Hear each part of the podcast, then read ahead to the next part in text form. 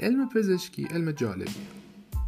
هر چند وقت یه دفعه بعضی وقتا یه روش پزشکی وجود میاد که واقعا کار نمی‌کنه و موثر نیست توی درمانی بیماری. ولی از نسلی به نسل دیگه و از یه دکتر به یه دکتر دیگه و از یه مریض به مریض دیگه منتقل میشه بدون اینکه واقعا اثری داشته باشه. همه هم فکر می‌کنن که اون درسته.